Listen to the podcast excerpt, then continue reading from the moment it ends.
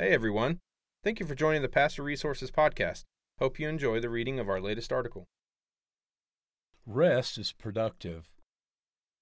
When our third man cub was four years old, we experienced a year of him unexpectedly walking throughout the night, screaming and crying.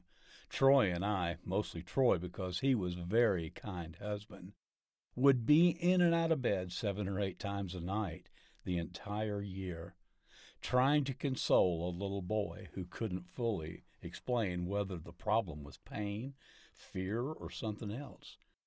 As a young mom at the time, there were three other boys, two older and one toddler. I was exhausted and exasperated. After a few months of trying everything and feeling incredibly worn out, Troy suddenly started getting up earlier each day, despite sleepless nights, and I still remember my disbelief and a bit of defensiveness when he told me that he was getting up before the kids to read his Bible and to spend time with the Lord.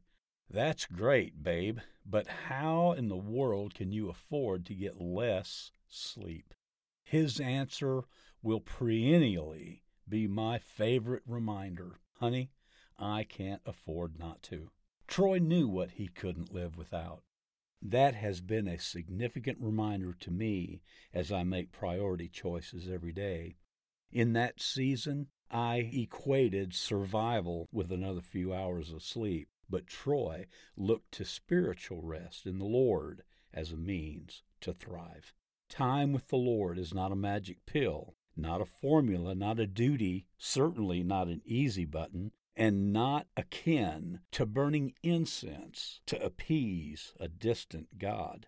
It's simply that we're created for a relationship with Him.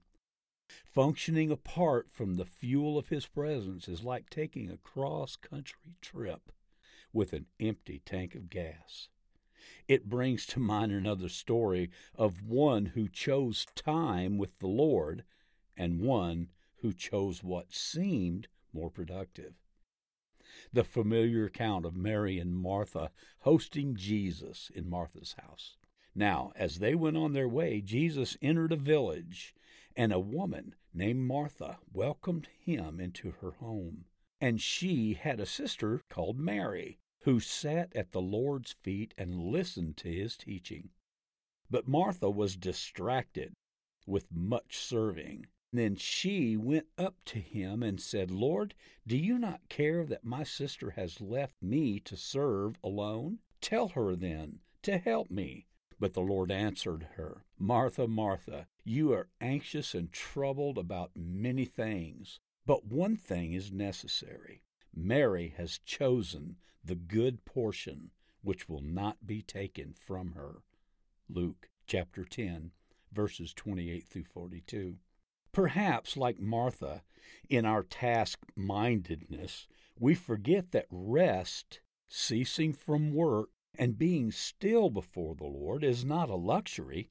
Rest is productive. How often I look at the mess in my house, the incomplete home projects, the table that needs to be set, and the shelves that need to be dusted, and I roll my eyes at the idea of rest, or anyone who might suggest it.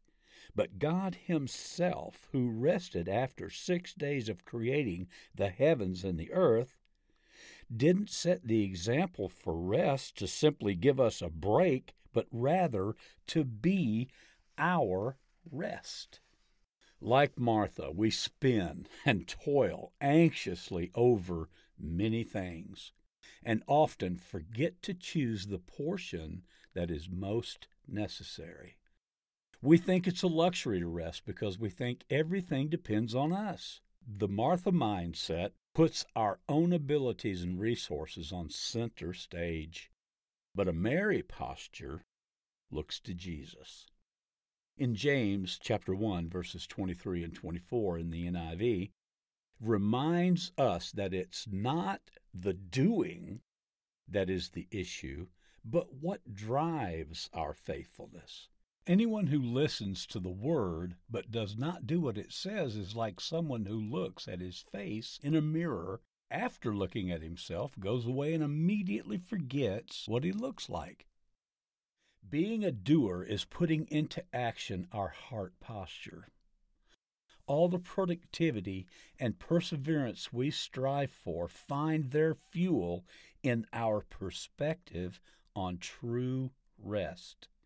When we see how much we're provided for in Christ, we can be fruitful in His glory because He's faithful in us. And we can rest because His rest is productive. In our present cultural glorification of busy, we can choose to see our to do lists, our calendars, our schedules differently. It's not that Jesus didn't expect work to be done, meals to be made, and tables to be set. He simply called Martha to recognize opportunity for best in the midst of all that is good. All work, no matter how needed and useful, becomes anxious toiling if not fueled by our most needed sustenance rest in the Lord. The psalmist says it this way Better is one day in your courts than a thousand elsewhere. I would rather be a doorkeeper in the house of God than dwell in the tents of the wicked. Psalms 84 10 on the NIV. Rest is where we remember that He is God and we are not. Rest is where we remember that He holds all things together without our help. Rest is where we remember that God created the time restraints and limitations we rebel against.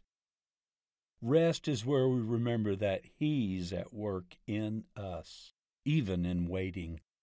We might think that we can't afford to take time for rest, but really, we can't afford not to. This post is adapted from an excerpt from Belonging and Beholding The Art of Everyday Worship by Ruth Simons that releases on September 10th of 2019. It's published by Harvest House Publishers, Eugene, Oregon, 97408. Thanks again for listening to the Pastor Resources Podcast. To read all of our articles, head over to pastorresources.com and don't forget to subscribe to our podcast for more articles and special interviews.